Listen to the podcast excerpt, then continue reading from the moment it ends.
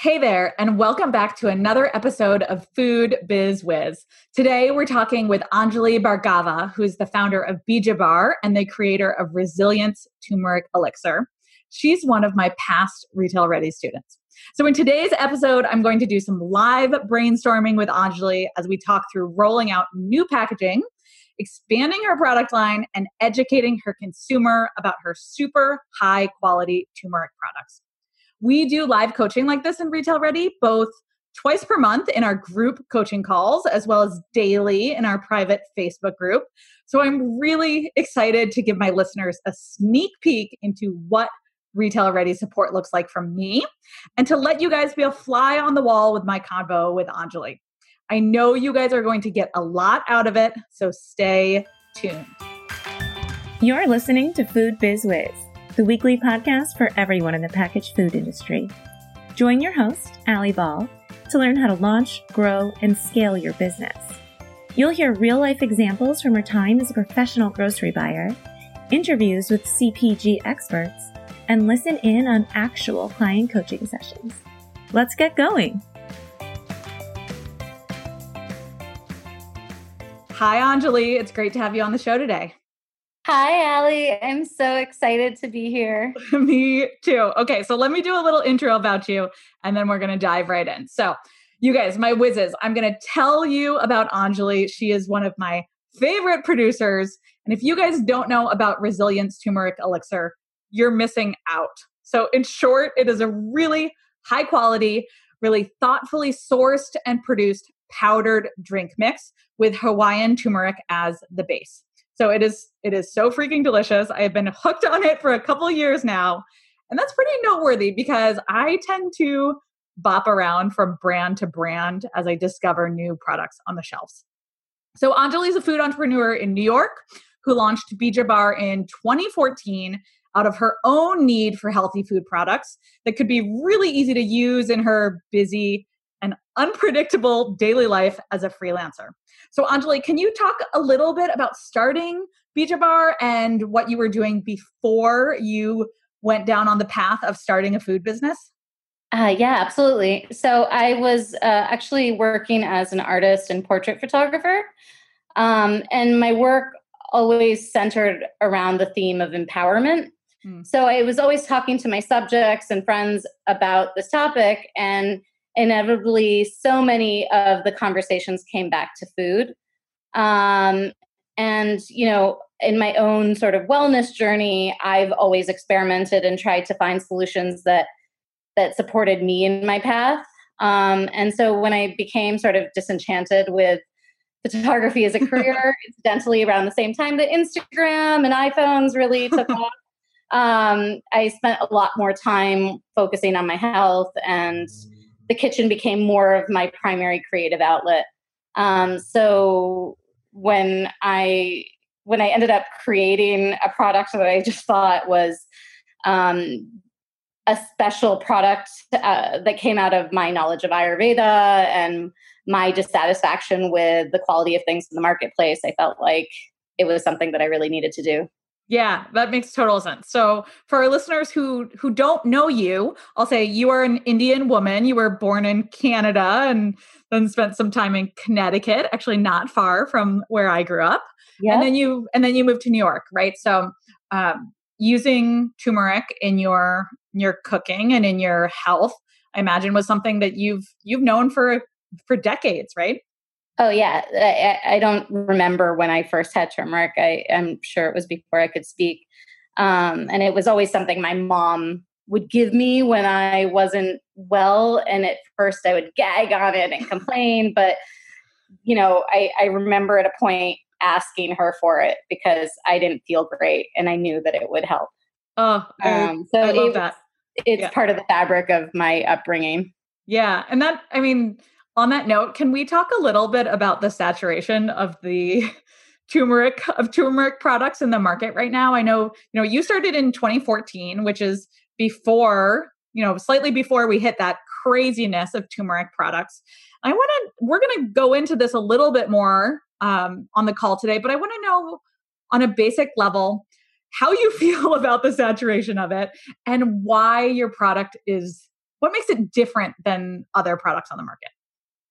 You know, I I love seeing how much turmeric is everywhere. Um, I wasn't sure. In 2014, there were certainly a few things. Certainly, if you looked in the supplement section, there was plenty of turmeric, um, and you started seeing a couple of drinks, but uh, you know, I tasted them, and I wasn't particularly fond of anything in the in the powdered forms, at least. Yep. Um, there were definitely like the juice bars who were doing it, um, and there were a few ready to drinks. Yep. Um, but you know, the convenience factor and even the cost effectiveness was was a problem um, for me in my um, you know Yeah. socioeconomic standing Yep. at the time. Yeah. Um, so uh, it's it's something that was a gamble, but I felt it was it was the time. I felt like it was important. Um, I, I love how now people always come up to my table when I'm at a market and say, "Oh my God, turmeric is so hot! It's like the new thing." and you're like, lady, we have been using this for centuries. yeah, it's probably one of the most ancient medicines uh, on the planet. yeah. um, I think it's great. Um, I think like one of the things that I want to be in the marketplace is is something that pushes other people's standards. Um, I want to I want to set the bar really really high.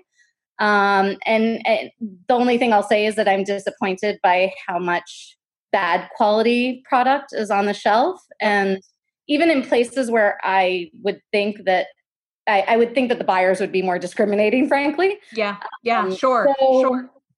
so you know like even yeah even like simply being organic or people just using buzzwords and saying things like you know sourced from around the world which really means nothing. So Yeah. you know i feel like there's a lot of marketing speak that's being put onto things that aren't particularly uh, well thought out um, or well balanced. Um, so I, I would like to see the quality uh, get better.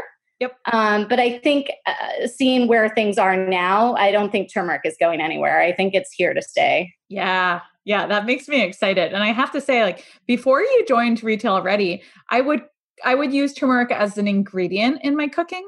Um, you know, primarily in savory cooking. And I had not consumed it as in in its powdered form as a as a beverage. Um and Well- now I crave it. I mean, I was I was not kidding when when I said in my intro that you're I mean, you, I'm sure you hear this all the time, but your product is so delicious and I and I so often find that I'm I'm craving it when I'm a little fatigued or feeling under the weather. Um, I, I still crave it which i think is is a really good sign um, because I, I do think that you know I, I, there were times when I avoided it because I had very little inventory, so I wouldn't take any for myself, and then I'd be like, "No, I need it."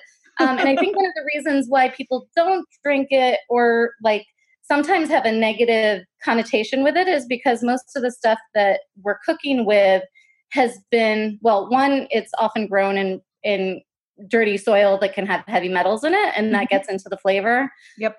Uh, then it's processed very badly. Most of it's boiled, and 15 minutes of boiling kills 85% of the benefit. But it also makes it taste really heavy, mhm. um, and and it does have this sort of metallic, thick taste to it. Yep. Um, and then it's ground at high temperatures, um, and that kills more benefit. And then it's often oxidizing for three to five years before it even gets to the grocery store shelf. yeah. So you put a half a teaspoon in your, you know, your rice or whatever, or your soup. You're not going to taste it too much, but you want to make like a drink that you want to like curl up on your couch with. It's it's not going to be lovely. So I think, Yeah. um, you know, you know, you can mask it with things, but what I've really tried to do with my blend is not only source it super carefully. It's all grown in amazing soil in Hawaii. Um, we grind it fresh for every batch at low temperatures. We grind it to a super fine powder, so um, it doesn't have any of the grittiness that other products have. Yeah. Um, and then it also has more surface area, so you actually get more absorption. Hmm. And then it's mixed with things that, you know, you can say coincidentally, but I think that's how Mother Nature often works. It's things that boost the bioavailability and the absorption, but also happen to taste amazing with it. Yeah. Like your lemon peel that I know that you as being a crazy lady are still My like of love. producing it all yourself as well, right? Yeah. Yeah.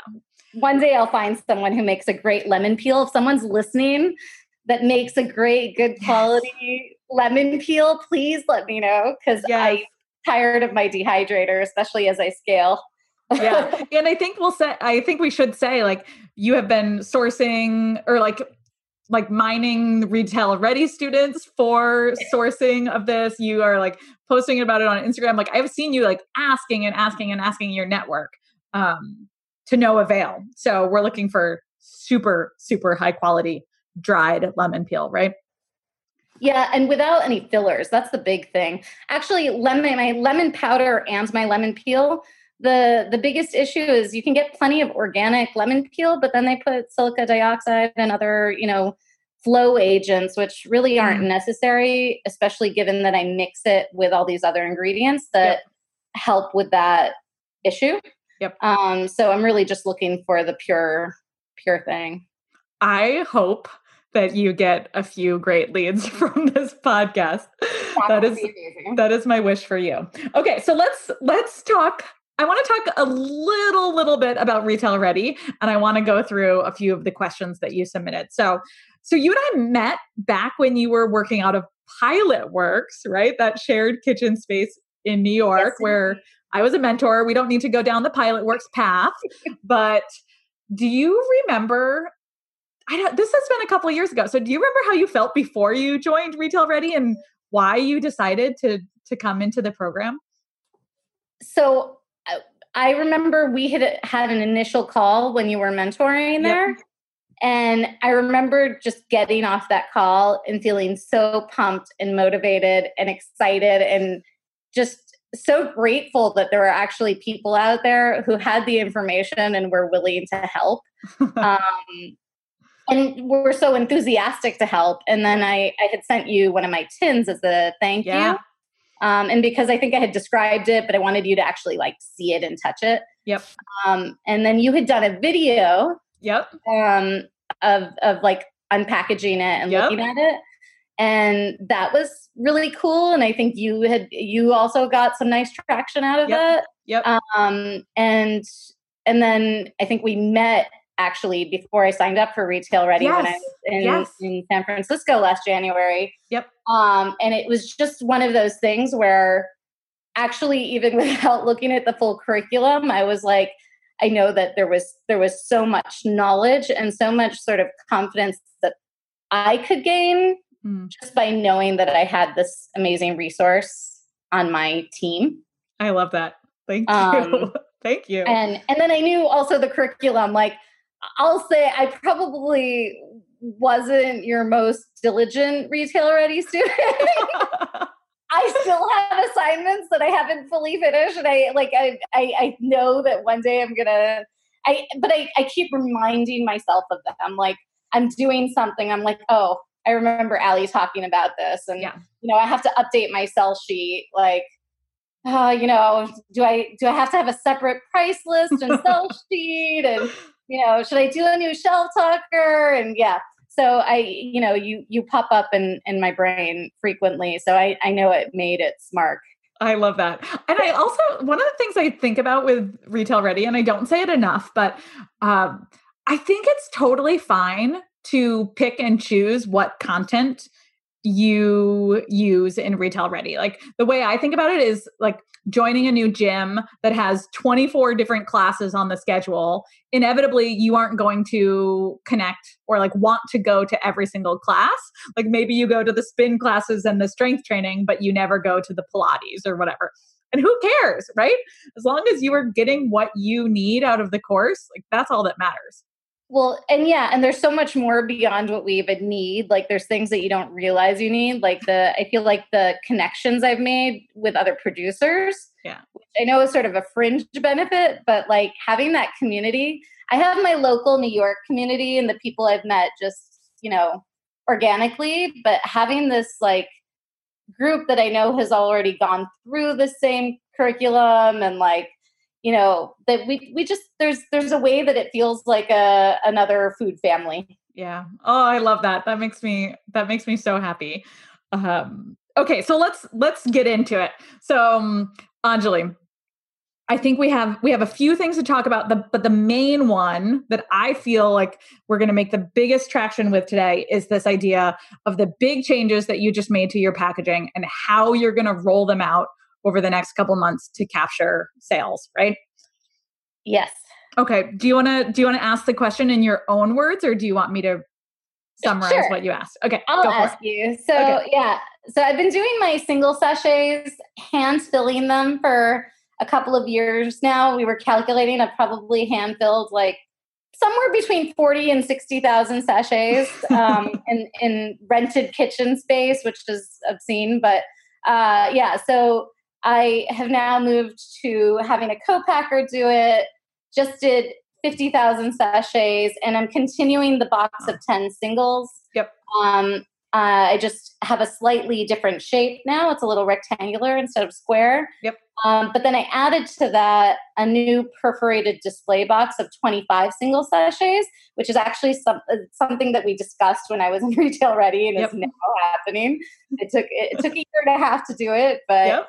um, the idea is that that will help get the product in front of more people at the front of the store at the checkout line i one of my dreams is to get it into airports and other grab and go spots Yep. so that people you know who are in a hurry and need that little boost can find something that's organic and high quality and then that introduces them to my brand as well so that they can come back for um, you know the bigger Totally. sizes Totally. um, and so that's done. And then I also um, have my precious that have been a favorite, especially during the holiday season. yep. A beautiful um, yellow metal tin, right? Yes, that you know, as it is, they they have an insert inside of them. Um, the insert is is filled and heat sealed, and then put into the tin, and then closed. And then there's a tamper seal, and then a label around it, which is just the labor and the number of pieces. It, it's just it wasn't scalable. So as I looked at making more products and wanting to get it into more stores and get it into distribution, um, the solution that I came up with, um, it was important that it was something that was, uh, you know, as eco-friendly as possible, that was recyclable. So I came up with a paper canister. Yep. So a 15 serving paper canister is is going to be replacing the tins, and I'm also introducing the unsweetened canister Yeah. um, which is another. It's also 15 servings, and then a two ounce pure turmeric canister.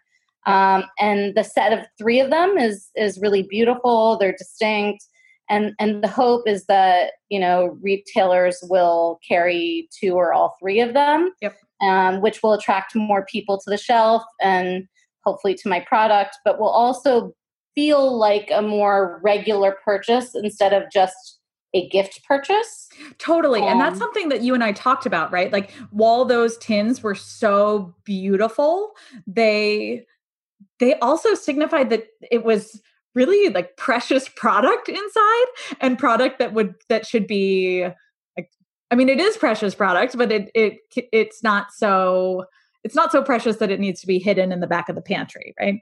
Right. So premium, but not Yes. Overly precious. Yes, like I literally would hide it from my husband because I wanted to save all of the servings for myself. So yeah, so they're finally here. My hope was that they'd be here in August. Yep. It's now the middle of the fourth quarter. Yep. So I do have some inventory of my old SKUs. Um, and I'm actually probably uh, going to offer a little disc. I was thinking of offering a little discount to my retailers who really loved that and wanted the, the, the specifically gift item um, just to get that cleared out and to Yep. start getting the new SKU into circulation. Yep. But I'm, I'm just a little, I'm a little concerned about confusing people so late in the year. But I also feel like this is the season when you know I could get these new SKUs out there and get it to customers as soon as possible. So uh, I'm just, you know, I'm, I'm wondering if I should try to limit it, like you know. Amazon has its whole other thing, but e-commerce versus brick and mortar and holiday markets Yep. and then all the social media posts that go along with it like i want to launch the new product but i still have old inventory Yes. So yeah, Yes. love thoughts on how to. I have lots of thoughts on this. And I first I'll just say congratulations for getting this done. I know that it, like you said, it is it's been a long time coming and I have seen your new packaging. It is it is really beautiful. So anyone listening, what we'll do is we'll put up a picture of the old packaging and the new packaging on the show notes so people can see the side by side. And I'll say one of the things that is that is helpful is that you didn't do you already had a beautiful brand right? You already had beautiful packaging. So you refreshed some of the the actual container and the the sizing of it but you didn't do a complete brand overhaul where your shoppers and your retailers wouldn't would no longer recognize your product right? Like it looks pretty similar in the best Yes. way okay. So i think that that being said you you already have an advantage because you don't have to reintroduce people to a completely new brand. They're still going to recognize you on the shelf. Um, they're still going to recognize you on your social profiles. Um, but you've just got a slightly different shape. So so i've got a few things to say here. One this is advice from my mom. And it is we always think people are spending more time thinking about us and thinking about our actions than they actually are. And so I say this in the like we're always the ones who think about ourselves the most, right? Um and I say this in the nicest way possible and to remind you that this probably feels like a big deal to you because you've been thinking about it for a year, but it's not that big of a deal. Um this is a pretty easy thing that we can we can move through and we can strategize about. You're going to make some moves and we're going to be talking in 90 days and it's going to be over, right? Okay. So, Absolutely. um, so the first thing that I would advise that you do, and maybe you've already done this, Anjali, but I would advise that you calculate some actual numbers about how much inventory you have on hand and how quickly it would sell through on each channel. So direct to consumer, wholesale accounts. Um, I don't. You're not doing any of this new packaging for food service, right? No. Okay. So, do you have a sense like if you if you kept selling at your steady rate, how long it would take through to sell through in each of these different channels? Uh, the the fastest sell through would be to my retailers to you know my brick and mortar accounts like you know i think with some of the holiday sales i think that if i did discount it and i sent out an email to my buyers i could sell through my remaining inventory this week Okay, great.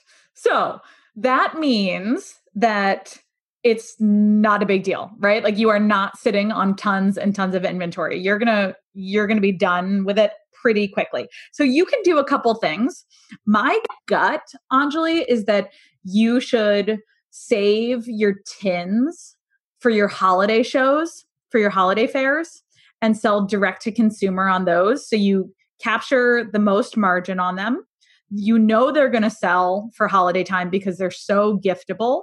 And then you don't have to like worry so much about the transition with retails retailers about like uh, doing putting them on sale and transitioning in like um uh staggered fashion depending on who's selling out first how would that feel yeah that makes a lot of sense i think that i have more than i will sell at most holiday fairs So the only thing, my, my fear with that is that I'm going to post pictures on social media of the new canisters and that people at the markets are going to expect them to be there because they've, Mhm. you know, they've found out about the event on social media and they've seen the packaging. Um, but yeah, and then I don't want to end up with leftovers yeah Yeah. um, after if I have slow markets. Yeah. So I think that you can continue to sell your tins on your web store, um, you know, through your website directly for, I don't want to say forever and ever because I know that the point is that you get rid of them, but um, selling them direct to consumer via your website is a really easy option to get rid of excess inventory moving into the new year. Um, it's not weird. Like you are, you are able to control the messaging on your web store. Um, and whether you want to put that on sale or not like we can we can talk about that but i think it's i think you try to move as much inventory as you can in your holiday fairs where you know they're going to sell you when you launch that new packaging on instagram again like our followers are not thinking about our products as much as we are and so you can even say launching first in our wholesale accounts you know widespread rollout in 2020 That how would that feel sense. Yeah. right? Like all it takes is one sentence of setting expectations and then you're good to go. Yeah, I like that. And I also think that if you're at holiday fairs and you have the tins and you don't have the canisters, like people will buy what option, whatever option you have for them. Right. The only Right? thing is that I can't then sell the unsweetened and the pure turmeric as well. Mm, So, you know, the display of the three together is really beautiful. Yeah. So, would you say that it's a bad idea to sell both the canisters and the tins at the markets? I wouldn't say it's a bad idea. You'll just have it'll be interesting to see what your results are. I mean, the Yeah. I completely agree that the all of the new canisters, the paper canisters look really really good side by side. Um so by all means, I would sell those I would certainly sell the pure pure turmeric and the unsweetened at the markets regardless of what you decide to do with the extra um Sure.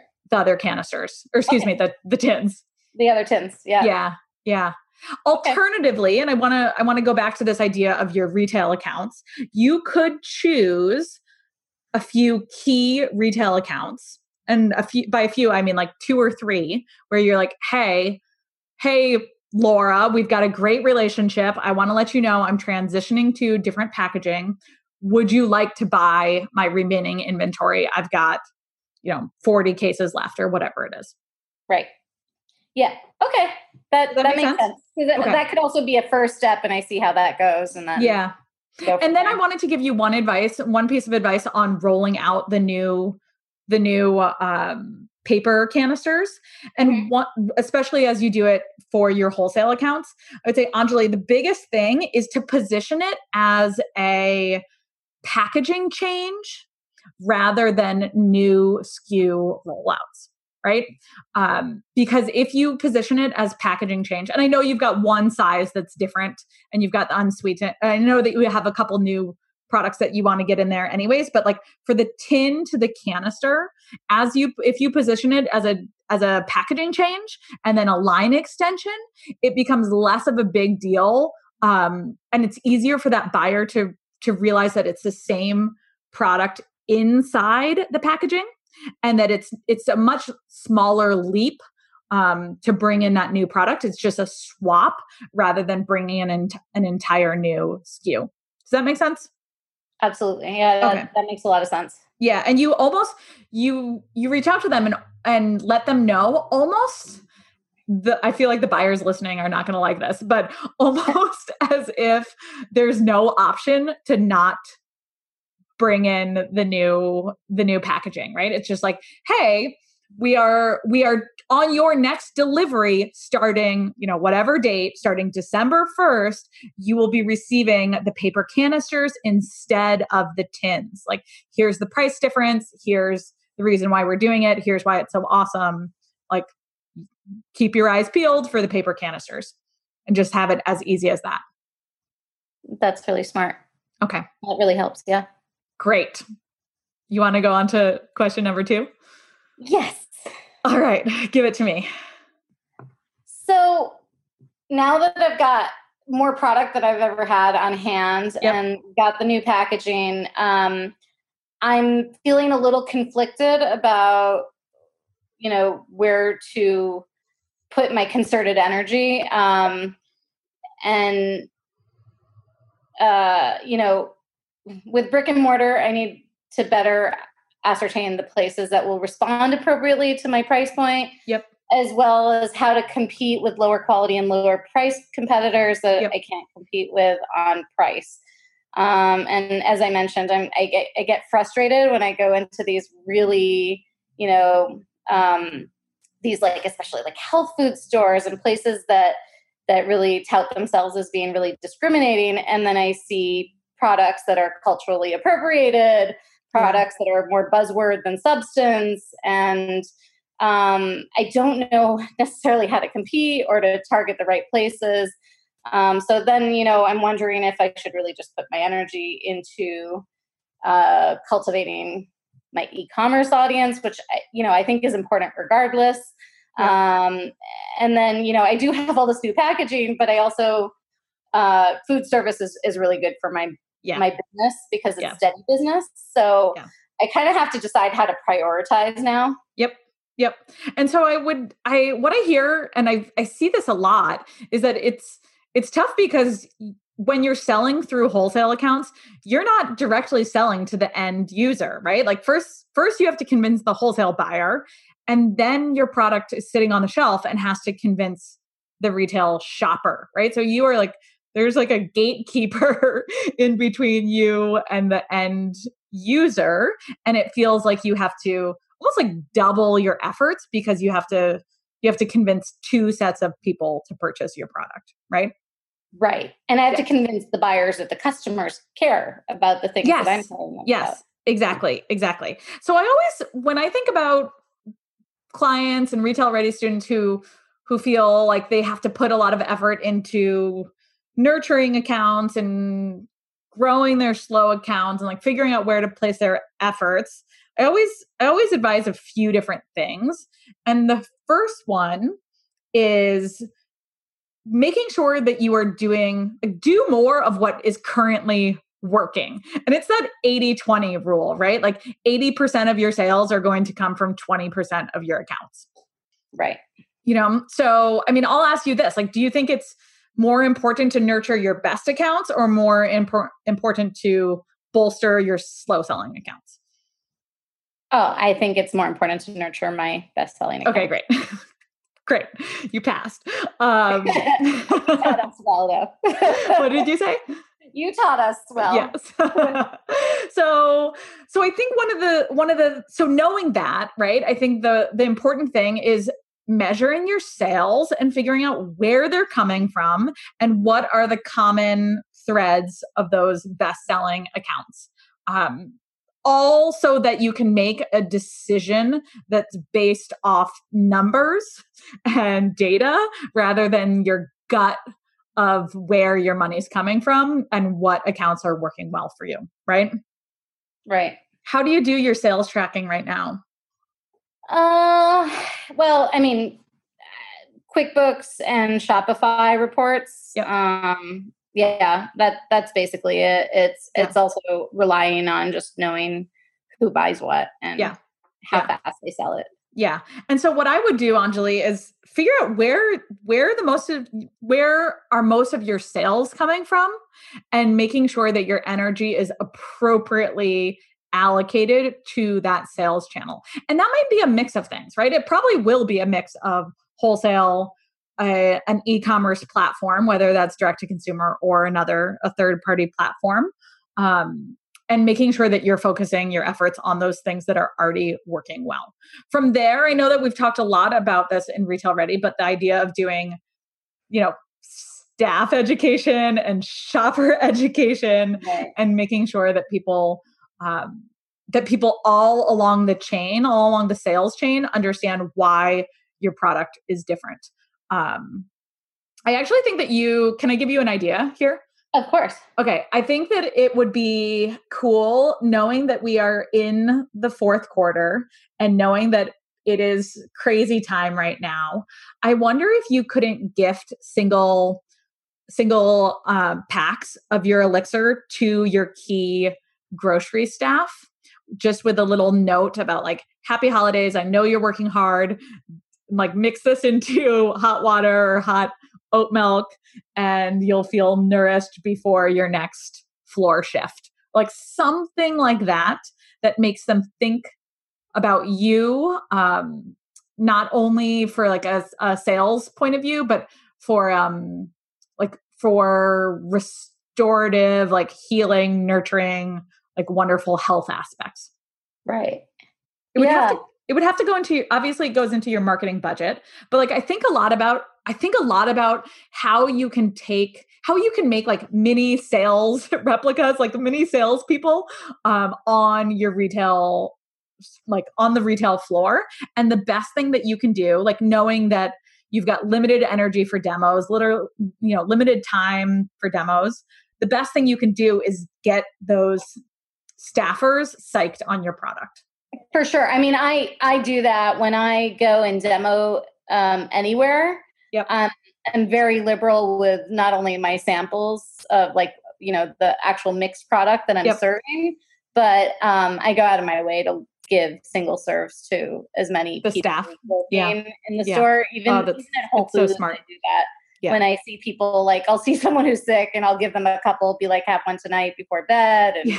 You know just it just everyone's a potential customer in my my life yes. so yeah um, i definitely see it that way and i know that the stores where the staff know and love my products I, yeah. I know my sales are better there yeah um, but just to go back to what you were talking about is I, I know for sure that the lion's share of my sales right now are coming from food service. So I'm just to be super honest about it, um, I think that one of the factors has been that I don't know if my retail SKUs were necessarily serving my customers the best. I think that my new SKUs are actually going to be better for yeah yep. all of my stores. And I think it's going to get me in the door at places that might have been resistant. Yep. Because the tin was really good on the shelf, but it was very gifty. And yep. because like my 10 serving pouch actually would fall over. And yep. you know, so I had I had these issues that I worked through with, you know, the new packaging. Yeah. Um, and I think the single servings and the canisters are going to work really well as as companion SKUs. Um, so I think that that's why, like, I think I've been sort of relying on food service and I want to continue to grow the food service. Yep. But I think it's like this is like a new opportunity to get excited about oh, being in yeah. brick and mortar. Yeah, I love that. And I, you know, it goes back to the that idea that the buyer's goal is to sell more product, right? And so I think I it, it relates to um, you know, a part of what you asked in this question here of like, what do you do? Or like how how should i say how frustrating is it when your product is sitting next to a lower price competitor on the shelf who makes significantly lower quality product right? Like that sucks. Um however and and it's frustrating i imagine it's frustrating because you think that buyer or that store has sourcing standards and quality standards and yet it's not reflected in their product assortment right Right. Um, but the the I know why it happens, right? It happens because um, at the end of the day, they want sales. That buyer wants sales in that category. And so they have to have a product set that hits at a few different price points and I was going to say quality, you know, quality standards, but mostly it's about pricing and making sure that they have different accessibility for their shoppers. Um, so, that being said, and I know that this is a frustrating answer, but it really becomes dependent on you to convey why you're the price that you are and why someone should choose your product over the lesser price competitor. Right. Yeah. Okay. Yeah. All okay. right. do you want to answer one more question? I think that we can do it if you want. Um yeah. Really so I yeah. think that um, this is sort of on a different note. Yep. Um, I'm actually after the whole Pilot Works debacle. Yep. I'm finally moving into my own kitchen space later this week. Yep. Um, and and so my I'm really like excited because having that space means yeah. I'm not paying hourly, and I have a I have a few things that I'm anxious to launch. Yep. Um, but I'm also just finally at a place uh, where I can commit more of my weekly time to sales. Yep. Um, and I don't want to leave any potential growth for the elixir on the table. Yeah. So I'm trying to decide when it is prudent to actually commit the time to getting into launching a new product. Oh, I love this question. This is a really good question. Um, congratulations on your own kitchen space. That's awesome. I'm sure. I'm sure people are listening and they're so jealous if they're in shared kitchen space right now. Um, okay, I've got a couple things to say here. And first off, I like, I really like that you're committed to supporting sales around the SKUs that you have just launched or like re relaunching right i think that that is i think it's so easy to put all of our energy into launching a product but then not supporting the back end sales of it. So i think that your your gut is is really in the right spot there. Um however i i know how exciting it is to launch new products and i think that as entrepreneurs like that's one of the things that you know we're good at and one of the things that fuels us forward. And so i've got i've got two things to say to say there. Um one i think it's important to have really clear standard operating procedures in place for your current product mix before you try to launch new things right so that your process is completely documented, it's completely streamlined, it is as efficient as it can be before you start going and pursuing new things. Does that make sense? Yes, it does. Yeah, because I think I think a lot of times, and myself included, like get that shiny object syndrome where we're like, oh, we could do this. We're like, I could do this. Or like, oh, it's going to be 2020 and, you know, it's going to be a new year and I'm going to like launch all these new things without making sure that we're really, really streamlined and operating as efficiently as possible. So I would say, first thing, and maybe you're already there, but first thing, be really, really clear with yourself on how you need to um, systematize your workflow right now to to make sure that things are running as smooth as possible before you take on the new the new projects. And then I've got one other thing to say there. I think we always overestimate how much we can get done in a short period of time.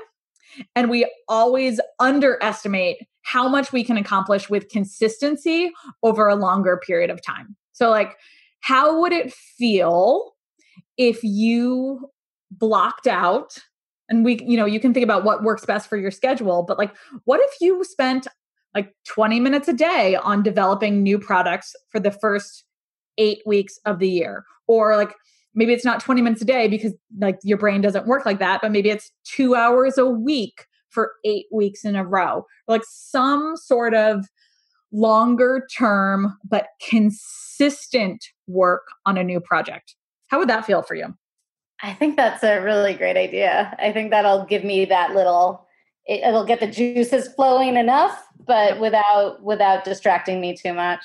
Yeah, cuz sometimes what I do is um I I'm going to use a non-food example here. Um and it's this fall I was like, "Oh, I'm going to I'm going to clean, do like a deep clean of my house and my closets and like, you know, get rid of all this stuff in I don't know, just to like get rid of some mental clutter. And like I of course I like blocked out a weekend and I was like, oh, I'm gonna get the whole house done. I'm in like a 700 square foot apartment. So like I was like, I can do this. No, like I got one closet done and I'm like, this is awful. this is, you know, this took me all weekend and all I did was clean out a single closet. And so instead I shifted my thinking and I was like, okay, every day for the rest of the year, I'm to clean out one drawer. And so I just have a box in the corner that's my giveaway box. And every day I spend about five minutes and I clean out a single drawer. And I will tell you, I am almost done with with my whole apartment and it feels so good. Um Oh so my god, that, now I want to start cleaning my apartment. well, I you can, but uh, you should take path number two. no, I need to do both. Yeah, it's, it's definitely it's like a reflection of your mental state. For yes, for sure. so, yes. But um, I will I will say that like it goes back to that idea that like we we overestimate how much we can get done in you know in the weekend or in the like single day and instead and like I, I originally said we underestimate how much we can accomplish with consistency So, right, like it's been taking me five minutes a day to clean out a drawer, and my house has never been like more lovely.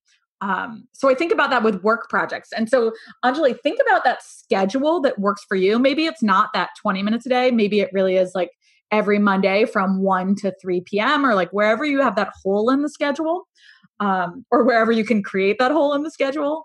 And then put it on your calendar and make an appointment with yourself and stick to it. Right. I like that not black and white solution.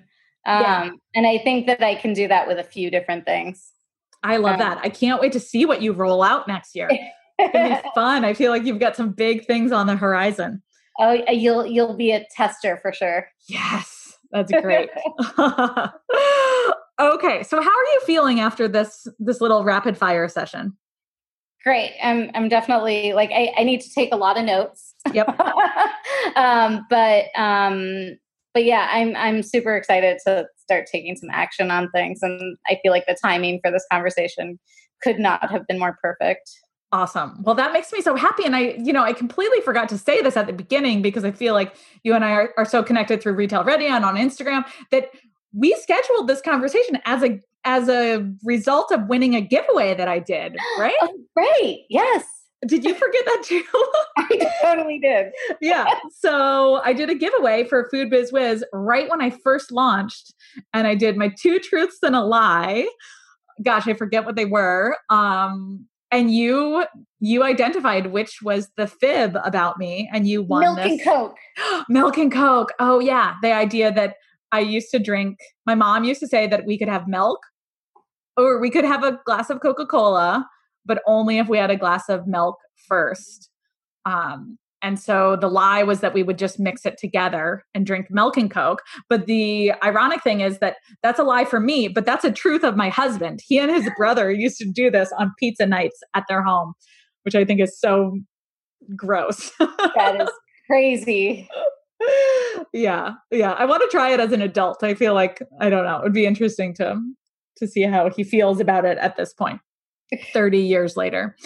Um, Okay, so Anjali, I'm glad that you're feeling better and I want to I want to wrap up by saying two things. One, again, if people are listening and they haven't tried you, how can they find your product? Where where can they find you? How can they how can they purchase your product? So, um, for those who are Amazon addicted, I am available on Amazon. Just uh, search for Resilience Turmeric Elixir, and you'll see all my SKUs. Um, and of course, you can also shop on my website, bijabhar.com, B I J A B H A R.com. And I have a 15% discount code for um, Allie's listeners. Um, awesome. Food Biz Wiz. Awesome. Um, all one word, all lowercase. Um, and of course, you can find me on Instagram at bijabhar. Awesome. So I will link all of that in today's show notes, including the discount code and the Amazon link and all of that. I'll link your Instagram if people want to keep in touch with you as well. And Anjali, this was this was so fun. I'm so thrilled that we got to do this today. And thank you. Thank you so much for coming on the show. Thank you, Ellie, and thank you for everything that you do. Oh, my pleasure. Have a great day. You too. Thanks for tuning into this coaching call with Anjali, the founder of Bija Bhar. If you enjoyed this episode, imagine what it would be like to ask clarifying questions directly to me and have my assistants working through your strategy on your own business. Well, you guys know this. You can. I want that for you. My retail ready students have access to me live in our private online group and on our twice a month live coaching calls and I'd love to see you in there. Retail Ready enrollment opens again soon, and it kicks off with my free masterclass on the three steps to growing your packaged food business. I'll have that linked here in the show notes, and I can't wait for you to watch it, for you to learn more about me and how I work with clients, to assess whether or not Retail Ready is actually the right fit for you, and to learn my three steps on growing your packaged food biz. Come join me via the link in the show notes. As always, thanks for listening to this episode, and I can't wait to continue the conversation with you next week. Until then, Stay busy. Thank you for listening to Food Biz Wiz, the podcast. If you enjoyed this episode, please subscribe so you never miss a beat. Hungry for more? Check out www.foodbizwiz.com. That's food, B I Z W I Z.com for detailed show notes from all episodes. Thanks again for tuning in and stay busy.